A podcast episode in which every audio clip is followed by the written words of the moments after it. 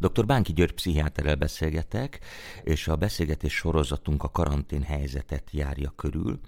És arra gondoltam, hogy egy kicsit érintsük most a különböző addikciókat, hiszen azt tudjuk, hogy ez az új helyzet rendkívüli, rendkívül sok stresszel jár, rendkívül sok szorongással, aggodalommal, és nyilván erre mindenki megtalálja a, a saját maga gyógyszerét. Van, aki nyilván ténylegesen gyógyszert szed erre, van, aki iszik, van, aki egyéb kábítószerekhez nyúl. Most nyilván itt a, a home office azért elősegíti azt, hogy mondjuk simán be lehet egy Zoom meeting előtt tolni egy pálinkát, senki nem fogja érezni a szagát, senki nem fogja, fog rád furcsán nézni, hiszen a képernyő minősége se olyan, és nyilván ezeknek a pálinkáknak mondjuk föl lehet vinni a mennyi mennyiségét egészen magasra, de hát beszélhetnénk itt bármi másról. Korábban érintettük a magányt is, nyilván, hogyha az ember egyedül él, akkor ennek azért megnő a veszélye. Nem tudom, te hogy látod ezt? Mennyi, mennyi, mennyivel nő ennek az esélye így egy ilyen szituációban? Hát beszéltünk ugye most már sokat arról, hogy mennyi ilyen diffúz szorongás van, rengeteg szálon, ugye egy óriási kontrollvesztésben van az egész világ, és hogy mi magunk is mm, próbáljuk, keresgéljük azt, hogy hogyan szerezzük vissza a kontrollt az életünk irányítása fölött, és erre a koronavírus, ebben a koronavírus és az általa okozott helyzet az egyik faktor csak, csak ez mondjuk egy ilyen viszonylag körülírható dolog, és hát, hogy ez a kontrollvesztés, és mondjuk az a kombinálva, hogy otthonra kényszerülünk, vagy, vagy zártabb lesz az élet, az valóban még fokozza a szorongást, jobb esetben ezeket ugye konkrét félelemre tudjuk váltani, ami kezelhető, és hát a magány, meg egy csomó ilyen alkalmatlanságérzés, kontrollvesztés, szégyenérzet könnyebben keletkezik. Mert ugye azért sokszor úgy hiszük, hogy valahogy nekünk mindent tudni kell kezelni, meg uralni, és hogyha ez nem sikerül, akkor mi magunkat szégyeljük. Az, uh-huh. az, az ritkán van, hogy a világ, hát persze lehet okolni az ufókat, meg népcsoportokat, meg nem tudom, de hogy, hogy valójában azért van bennünk egy könnyen keletkező szégyenérzet, hogy hát valahogy mi nem felelünk meg valaminek, miközben ennek a valaminek most borzasztó nehéz megfelelni. Most az, nem feltétlenül addikciók, de addikciók, vagy szerhasználatok, vagy valamik ugye eléggé logikusan kerülnek képbe, hogyha azt gondoljuk, hogy, hogy állati nagy stresszel jár ez az egész időszak Szóval, hogyha valakinek van erre egy fogékonysága, hogy, hogy igyon, vagy füvezzen, vagy túl sokat játszon interneten, vagy nem tudom, akkor, akkor vélhetően ennek a stresszkezelésnek ez egy ilyen nem túl szerencsés módjává válhat a, a hetek során. Szóval, hogy nagyon, nagyon érdemes mindent mértékkel szemlélni, mert pillanatnyilag vagy középtávon mm, jobb érzések keletkeznek, de, de valójában ö, valami ott elintézetlen marad, és, és idővel kezelhetetlenebbé válik. Hm, ezt nagyon szépen mondtad. Um, azon gondolkodom, hogy igen, csak hogy... Itt megy a súgógépem azért. hogy mikor veszi észre magát az ember, és valószínűleg ez az, ez az észrevé, szóval, hogy a, az észreveszem magamat. Valószínűleg itt, a, itt, itt van a kulcs, és, és ez a legnehezebb pontja az egésznek. Tehát mikor, mikor tudom azt, hogy sok. Honnan tudom azt, hogy sok? Hiszen a mindennapok nem állítanak olyan fajta kihívás elé. Tehát, hogyha mondjuk, most túlzok, de hogyha nem kell kimennem a házból, akkor észre se veszem, hogy mondjuk tántorgok az utcán.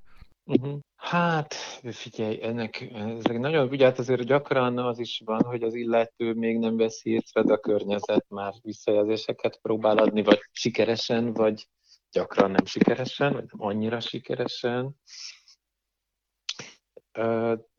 Az tény, hogy ha, ha azt vettük észre, hogy valamire most már így rendszeresen szükségünk van, legyen az tabletta, vagy folyékony dolog, vagy elszívható dolog, vagy nagyon bele kell merülni valamibe, ami, ami eltereli a figyelmünket a, a mindennapokról, az akkor ö, ennek a rendszeressége, meg a mennyisége, mm, hát az, az, az jó, ha feltűnik nekünk magunknak, igen.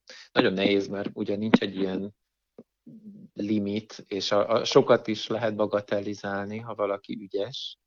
Hát, hogy én csak négy, négy sört iszom meg egy nap. Persze, hát meg, meg, meg, mi számít drog, érted? Szóval, hogy, hogy mondod a négy sört, de mondjuk mondhatom a négy tábla csokit is. Mondhatod a négy tábla csokit. Hát nyilván ebben vannak barátságosabb dolgok. Igen, ez kétségtelen. Ártalmasabb dolgok.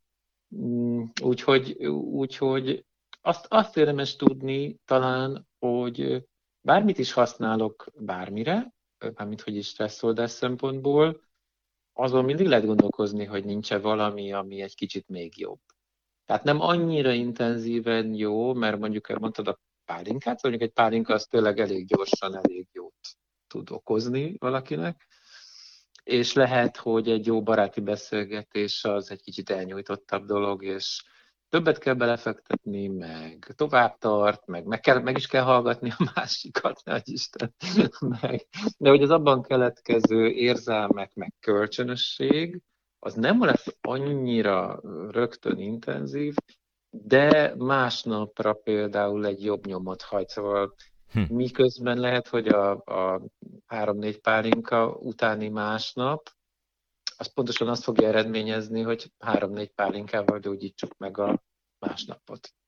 Tehát, hogyha a másnapot nem kell gyógyítgatni, meg a kapcsolatokat nem kell ugyanazzal a rossz szerrel ö, ellensúlyozni, akkor, akkor lehet, hogy jó úton vagyunk. Azért mondtál nagyon jó példát, mert ugye a, az egyik legfontosabb boldogságfaktor, bármilyen viccesen is hangzik ez, ami eltűnt az életünkből, vagy részben eltűnt az életünkből, azért az a kultúra. Tehát az, hogy, hogy én azt gondolom, hogy egyébként színházba járni, meg, meg kiállításokra járni, meg élő koncertet hallgatni, műfajtól teljesen függetlenül, az, az öröm, örömet okoz, hát azért, azért csináljuk, azért megyünk oda, azért nézzük, azért hallgatjuk, és hogyha ezt nem tehetjük meg, csak csak konzervkultúrát fogyaszthatunk, lásd tévésorozatok és, és, és zene, akkor, akkor valahogy ezt is megpróbáljuk valamivel pótolni. Hát igen, tehát hogy, hogy teljesen másképp irányítja, alakítja a lelkünket az, hogyha elmegyünk egy, egy koncertterembe, mint az, hogy a medzót bekapcsoljuk a tévében, persze hát az is jó, meg hát ha nincs más, meg nem lehet menni. De valóban az örömháztartásunk, tehát hogy egyrészt a félelmeink, szorongásaink, másrészt az örömeink körül hát nagyon érdemes gondolkozni, hogy mi, hogy hogy, hogy, hogy találjuk meg. Mert ha csak hagyjuk, tehát ha csak rutin van, meg csak automatizmusok, meg bepókhálóz minket a gond, akkor, akkor vélhetően az az addikciókat, hogy mondjam, az jobban hizlalja, és, és hát amit mondasz, hogy hát a kultúra, vagy hát a kultúra csinálók, nyilván az most egy szűkebb réteg, mint maga a hallgatóság, de hát a kultúra csinálók rettentő rossz állapotban vannak, mert nekik nem csak egy kultúrát nem tudnak fogyasztani, hanem ami a létszükségletük, hogy a kultúrát nem tudják adni, és átélni maguk, és, és hát borzalmasan nehéz helyzetben vannak, nem csak az egzisztenciális nehézségek miatt, tehát hogy nem, nem tudnak pénzt keresni effektíve, hanem azért is, mert nem tudják megélni azokat a dolgokat, amik nekik éppen olyan ö, létfontosságúak, hogy színpadra álljanak, vagy zenéljenek. Szóval nagyon, de most nyilván az átlagos mm, fogyal, kultúrafogyasztó, vagy az átlagos örömfogyasztó, hogy úgy mondjam,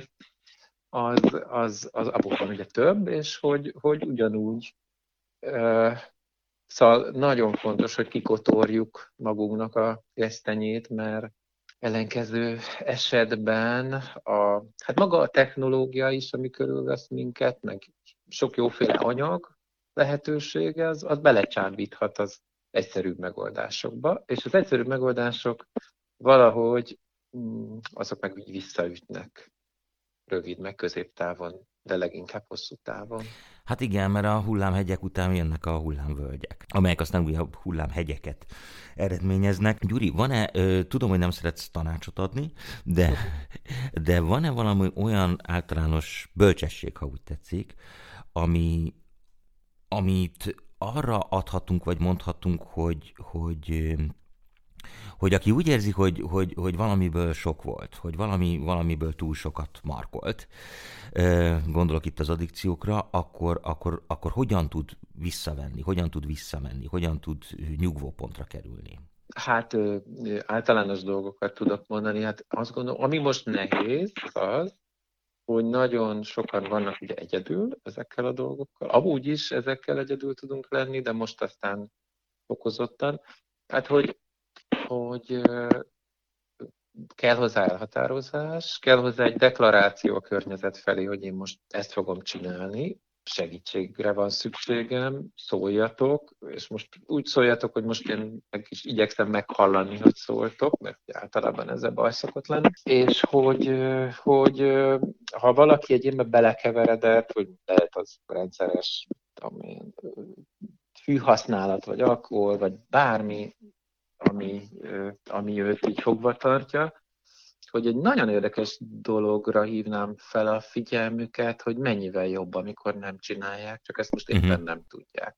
Tehát az szokott kiderülni, tehát ha bárki jár hozzám, és elmondja, hogy ő nem, ő nem tudja ezt letenni, ez képtelenség, hát ő enélkül iszonyú rosszul lenne. Hát ahogy kicsit kihagyja, már nagyon rossz neki, és, és boldogtalan, és szenved, és stresszes, stb. És akkor mondjuk egy hétig nem csinálja azt a valamit, és kiderül, hogy sokkal jobban van. Csak ugye oda valahogy el kell jutni, és az, az, az a váltás, az tényleg sokszor nehéz, és hát abban nagyon sok társas hm. segítség elfér. Gyuri, szerintem nagyon jó tanácsokat adtunk, vagy adtál. Én nagyon szépen köszönöm, hogy itt voltál. Dr. Bánki György pszichiáter volt a vendégem, és hát mit lehet ebbe a helyzetbe kívánni? Nagyon jó egészséget. Én is azt kívánom mindenkinek. Köszönöm szépen, szervusz. Én is. Szia.